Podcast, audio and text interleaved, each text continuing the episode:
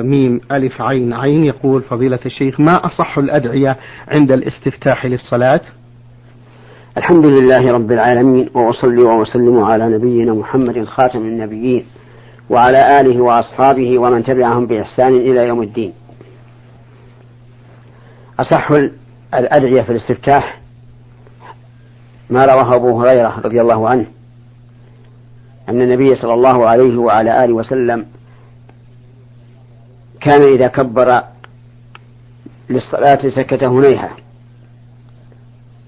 فقال له أبو هريرة رضي الله عنه بأبي أنت وأمي يا رسول الله أرأيت سكوتك بين التكبير والقراءة ما تقول؟ قال أقول اللهم باعد بيني وبين خطاياي كما باعدت بين المشرق والمغرب، اللهم نقني من خطاياي كما ينقى الثوب الأبيض من الدنس، اللهم اغسلني من خطاياي بالماء والثلج والبرد. وإن قال غيره مما ورد فلا بأس، مثل سبحانك اللهم وبحمدك وتبارك اسمك وتعالى جدك ولا إله غيرك. والأفضل أن يقول هذا مرة وهذا مرة ليأتي بالسنتين جميعا. نعم حفظكم الله. يقول سمعنا من حديث جابر رضي الله عنه بأنهم عند فتح بلاد الشام كانوا يجدون حمامات متجهة إلى القبلة، قال فكنا ننحرف عنها ونستغفر الله، فهل لا يجوز استقبال القبلة عند التخلي حتى وإن كان ذلك في البيوت؟ ثم ماذا عن حديث ابن عمر ورؤيته للنبي صلى الله عليه وسلم وهو يتخلى في الفضاء مستقبل القبلة؟ أما قوله في الأول حديث جابر أنهم قدموا الشام فوجدوا مراحيض قد بنيت نحو الكعبة فليس الحديث لجابر رضي الله عنه، بل هو لأبي أيوب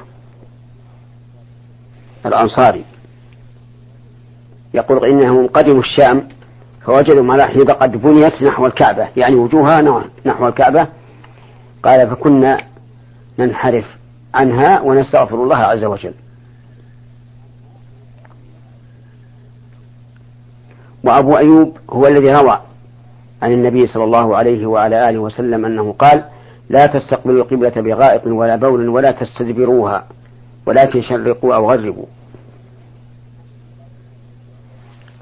وأما حديث ابن عمر فإنه كان يقول رقيت يوما على بيت حفصة فرأيت النبي صلى الله عليه وعلى آله وسلم يقضي حاجته مستقبل الشام مستدبر الكعبة.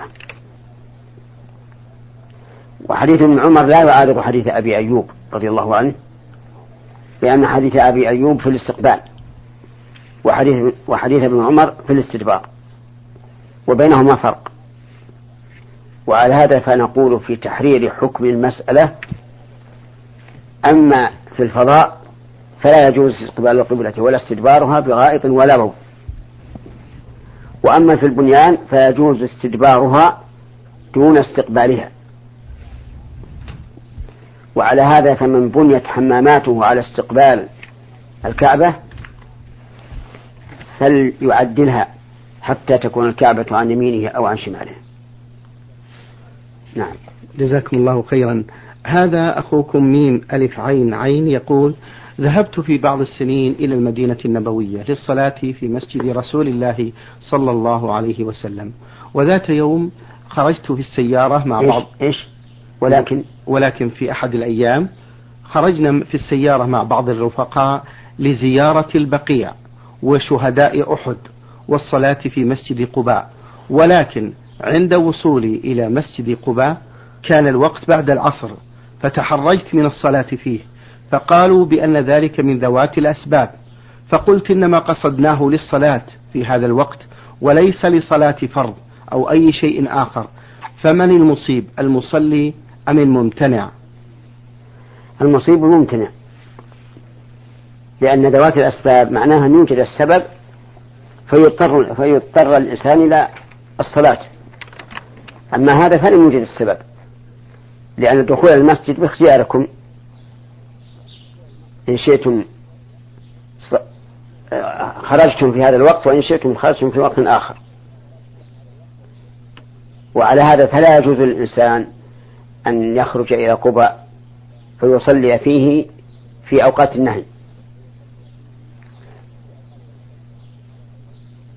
أما لو كان ذهب إلى قباء أو غيره من المساجد لغرض ما ودخل في وقت النهي فإنه يصلي تحية المسجد لأنها ذات سبب. نعم جزاكم الله خيرا. هذه المستمعة فعين البارقي تقول: فضيلة الشيخ، ما حكم الشرع في نظركم في رجل يقول مثل هذا القول: لولا تحزين الناس لأخبرت كل إنسان باليوم الذي يموت فيه؟ هذا الرجل تقول بأن والدي يصدق هذا الرجل ويقول بأنه عالم ولن يأتي بعده أعلم منه، علما بأن هذا الرجل قد مات، ولكن والدي لم ينسى هذا الرجل، فما حكم الشرع في نظركم في هذا؟ حكم أنا أقول إنه إذا صدق هذا الرجل فقد كفر بما أنزل على محمد صلى الله عليه وعلى آله وسلم، لأنه صدق بأمر يناقض قول الله تعالى: قل لا يعلم من في السماوات والأرض الغيب إلا الله. ومعلوم أن وقت موت الإنسان غيبي لا يعلمه إلا الله عز وجل، فمن ادعى علمه فهو كاذب. فالرجل الذي يدعي أنه يعلم متى يموت الناس كاذب بلا شك، ومصدقه كافر بقوله تعالى: قل لا يعلم من في السماوات والأرض الغيب إلا الله. فنصيحتي لوالدك أن يتوب إلى الله عز وجل من تصديق هذا الرجل، وأن يعتقد أنه رجل كذاب خرافي لا يجوز أن يصدق بما يدعيه من علم الغيب. نعم أحسن الله إليكم شيخ. تقول السائلة: امرأة توفي زوجها ولديها عدد من الأولاد، منهم البالغين ومنهم دون البلوغ، فهل يجوز لنا إذا قمنا بزيارتهم وقدموا لنا الشاي والقهوة أن نشربها؟ يعني إذا جاءوا للمرأة؟ نعم المحادة. نعم ما أظن لا أظن في هذا إشكالا، ولعلها تريد أن هؤلاء الصبية الذين لهم 10 سنوات ونحوها، هل يجوز أن ينظروا إلى المرأة المحادة؟ فإن كان ذلك فالمرأة المحادة بالنسبة للنظر إليها والحديث معها كغيرها من النساء، وما يذكره العوام من التشديد في ذلك فلا أصل له. المرأة المحادة يجب عليها أن تتجنب ما يأتي: أولا أن تتجنب التجمل بالثياب، فلا تلبس من الثياب ما يعد تجملا وتزينا.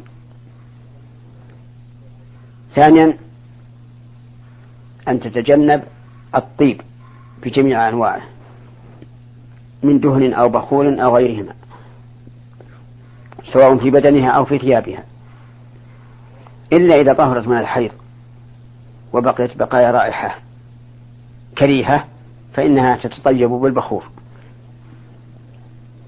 ثالثا أن تتجنب لباس الحلي بجميع أنواعه في أي مكان من بدنها، سواء كان الحلي ذهبا أم فضة أم لؤلؤا أم جوهرا آخر، وسواء كان في يديها كالأسورة أو في أذنيها كالخروص أو في رجليها كالخلاخيل أو على صدرها كالقلائد، فإن جميع أنواع الحلي محرم على التي توفي عنها زوجها حتى تنتهي عدتها. رابعا أن تتجنب جميع أنواع التجميلات من الكحل والحناء والبودرة وغيرها. والخامس أن تتجنب الخروج من البيت إلا لحاجة في النهار أو لضرورة في الليل. فالحاجة في النهار مثل أن تحتاج إلى الخروج لقضاء حاجتها التي ليس عندها من يقضيها، أو تخرج لمراجعة المحكمة أو تخرج للتدريس أو للدراسة، فهنا يجوز في النهار ولا يجوز في الليل. أما الضرورة في الليل مثل أن تخشى على نفسها من الفساق أو تكون البيت آية للسقوط ويكون ثمة أمطار يخشى أن يسقط بها، فحينئذ تخرج. نعم. تقول السائلة: والدي يكثر من ضرب الغنم فهل عليه إثم في ذلك؟ الواجب على من ملكه الله تعالى شيء من هذه الحيوانات أن يرفق بها وأن يسعى لما فيه خيرها ومصلحتها، كقول النبي صلى الله عليه وعلى آله وسلم: كفى بالمرء إثما أن يضيع من يقوته. ولأنه ثبت عنه صلى الله عليه وعلى آله وسلم أن امرأة دخلت النار في هرة حبستها، لا هي أطعمتها حين حبستها ولا هي أرسلتها تأكل من خشاش الأرض. وإذا كان يجب على مالك البهائم مراعاة مصالحها فإنه يجب عليه أن يتجنب ما يضرها، ومن ذلك أن يضربها ضربا مبرحا لغير حاجة، لأن هذه الحيوانات تتألم ويلحقها وجع، فلا يجوز أن يضربها الإنسان إلا لحاجة وبقدر الحاجة فقط. فأبلغ الوالد بذلك إذا كان لا يسمع هذا البرنامج، وقل له ليتق الله عز وجل،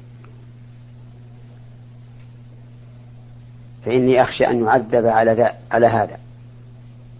ولقد قال النبي صلى الله عليه وعلى آله وسلم: إنه إذا كان يوم القيامة يقتص للشاة الجلحة من الشاة القرناء، هذا وهو في البهائم، فكيف بالآدميين؟ نعم. أحسن الله إليكم.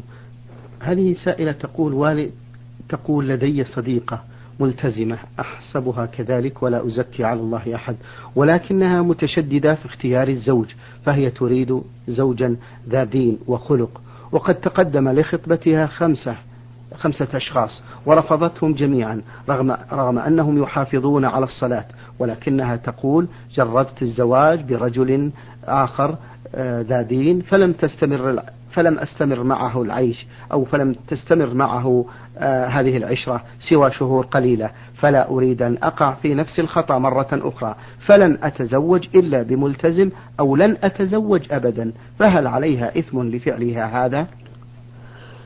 ليس عليها إثم ما دامت تختار من هو أفضل وأروع من عشرة وأقوى من طريقة.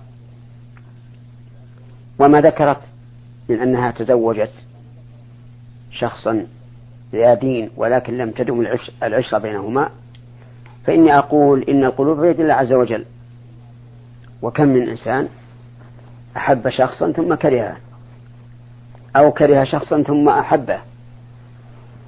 ولهذا يقال: أحبب حبيبك هونا ما فعسى أن يكون بغيضك يوما ما،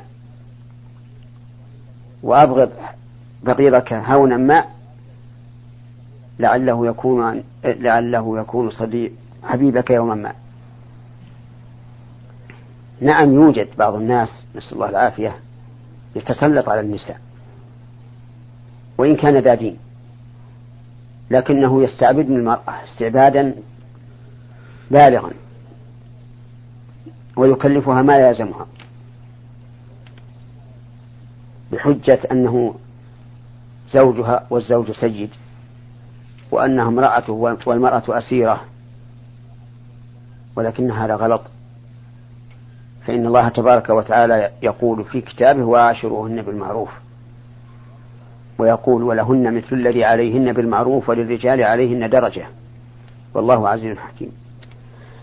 فبعض الناس لا يكتفي بدرجة على المرأة، بل يأخذ جميع الدرجات ولا يجعل للمرأة حظا. كما أن بعض النساء تتطاول على الزوج ولا تعطيه حقه، وإن أعطته حقه أعطته إياه وهي متكرهة أو متبرمة أو متثاقلة. فالواجب على كل من الزوجين أن يقوم بما أمره الله به من المعاشرة بالمعروف. ومتى اتقى الزوجان ربهما في ذلك فإن العشرة ستبقى وتدوم. والخلاصة أنه ليس على هذه المرأة التي امتنعت من التزوج حرج إذا كانت تنتظر من تميل نفسها إليه. نعم، جزاكم الله خير. تقول هذه السائلة: فضيلة الشيخ، لدينا عادة في قريتنا وهي أن بعض النساء يقمن بزيارة بعضهن البعض، ولا تذهب المرأة لجارتها أو قريبتها حتى تأخذ معها بعض المأكولات أو مبلغ من المال، ثم تقوم بتقديمها لمن قامت بزيارتها، فهل يعتبر هذا دين يجب قضاؤه؟ إذا كان هذا مما جرى به العرف فلا بأس به، لكنه ليس دينا يجب قضاؤه، بل حسب التيسر. إن تيسر فهذا المطلوب، وإن لم يتيسر فلا حرج في تركه. نعم. أحسن الله إليكم وبارك فيكم. هذا سائل للبرنامج يقول: يا فضيلة الشيخ، يوجد لدينا بعض الإخوة يقولون بأن القنوت في صلاة الفجر طوال شهر رمضان لا شيء فيه، فما حكم ذلك؟ هذا مما اختلف فيه العلماء ورحمهم الله، هل يسن القنوت في صلاة الفجر أو لا يسن؟ والصحيح أنه ليس بسنة، وأن القنوت في الفرائض سنة إذا نزلت بالمسلمين نازلة من شدائد الدهر التي تعرض أحيانا للمسلمين. ثم إن القنوت يحتاج إلى إذن الإمام، أي إذن ولي الأمر، لئلا تكون الفوضى بين الناس، لأنه لو رجع في ذلك إلى مذاقات الأئمة لاختلفت المذاقات واختلفت الآراء، وصار هذا يقنت لقوم وآخر لا يقنت، فيقع الخوض بين الناس: لماذا هذا قنت وهذا لم يقنت؟ ويرمى من لم يقنت بأنه لا يعبأ بأمور المسلمين ولا يهتم بها. فلذلك نرى أن لا يقنت أحد وإن نزلت بالمسلمين نازلة إلا بموافقة الإمام، وأن لا ينفرد الإنسان بشيء عام. نعم. أحسن الله إليكم شيخ. يقول هذا السائل: بائع في بقالة يبيع ويشتري في لعب الأطفال تحتوي على صور ذات الروح أو الأرواح مثل القرود والطيور والقطط إلى غير ذلك، فما الحكم في هذا؟ الأصل في الصور المجسمة للحيوانات التحريم، وأنه لا يجوز اقتناؤها لا للصغار ولا للكبار، وإذا لم يجوز اقتناؤها لم يجوز بيعها وشراؤها، لأن الله تعالى إذا حرم شيئا حرم ثمنه. لكن بعض أهل العلم رخص في لعب البنات الصغيرة، تتخذ للبنت الصغيرة من أجل أن تتعود على تربية البنات، فيما لو رزقها الله تعالى بنتا. فمنهم من قال إن هذه الصور المرخص فيها يجب أن لا تكون على شكل الصورة الحقيقية، فلا يكون لها عينان ولا أنف ولا شفتان ولا وجه إلا مطموسا كالظل. ومنهم من قال إنه لا بأس أن تكون الصورة التي تلعب بها البنت على شكل الصورة الحقيقية، لأن المقصود حاصل بهذا وبهذا. وأنا لا أشدد في هذه المسألة، فأقول إن تمكن أولياء البنت الصغيرة أن يأتوا لها بلعب أن يأتوا لها بلعب ليس لها وجه بين بل هي كالظل، فهو أولى وأحسن. أما صور الحيوانات الأخرى كالخيل والطيور وما أشبهها فالأصل منعها وعدم جوازها، جواز اقتنائها، وبناء عليه لا يجوز بيعها وشراؤها. نعم. أحسن الله إليكم. يقول هذا السائل: يوجد شخصان اشتركا في تجارة، منهم واحد يشرب الدخان فيقوم بأخذ ثمن السجاير من المال المشترك المشتركين فيه وهو رأس المال، فما حكم أخذه لذلك مأجورين؟ ليس لأحد الشركاء أن ينفرد بالإنفاق على نفسه دون شركائه، لأن المال مشترك، وتصرف الإنسان لنفسه خاصة بالمال المشترك خيانة، وقد قال الله تعالى في الحديث القدسي: أنا ثالث الشريكين ما لم يكن أحدهما صاحبا فإذا خان خرجت من بينهما. ولكن الإشكال فيما لو استأذن من صاحبه أن يشتري من المال المشترك دخانا يدخن به، فهل يجوز لشريكه أن يأذن له؟ لأنه إن أذن له شاركه في الإثم، وإن امتنع فهذا هو المطلوب، أن يقول له: أنا لا آذن لك أن تشتري من المال المشترك بيننا لنفسك دخانا، لأن شرب الدخان حرام لما يترتب عليه من المضار الدينية والدنيوية المالية والبدنية. نعم. أحسن الله إليكم وجزاكم الله خير. السائل عبد الله من الرياض يقول: هل يجوز هدم مسجدين لإقامة مسجد واحد بينهما بسبب أن جماعة المسجدين قد نقصوا ولجمع أهل الحي في مسجد واحد؟ مرجع هذا إلى المسؤولين عن المساجد في وزارة الشؤون الإسلامية. الأشياء الموقوفة في المسجد كالمصاحف والسجاد إذا فسدت وقل استعمالها هل يجوز إخراجها من المسجد؟ يجوز إخراجها من المسجد إذا أبدأت بخير منها، فإما إخراجها ويبقى المسجد وغير المفروش فلا يجوز، لأن بقاءها وهي قديمة خير من عدمها. أما إذا أخرجت من أجل أن يوضع بدلها شيء جديد فلا بأس، وفي هذه الحال ينبغي إذا أخرجوها ألا يخرجوها على وجه الإتلاف، بل يتصدقوا بها على من يحتاجها من الفقراء أو المساجد الصغيرة التي يكفيها الشيء اليسير. نعم. جزاكم الله خيرا.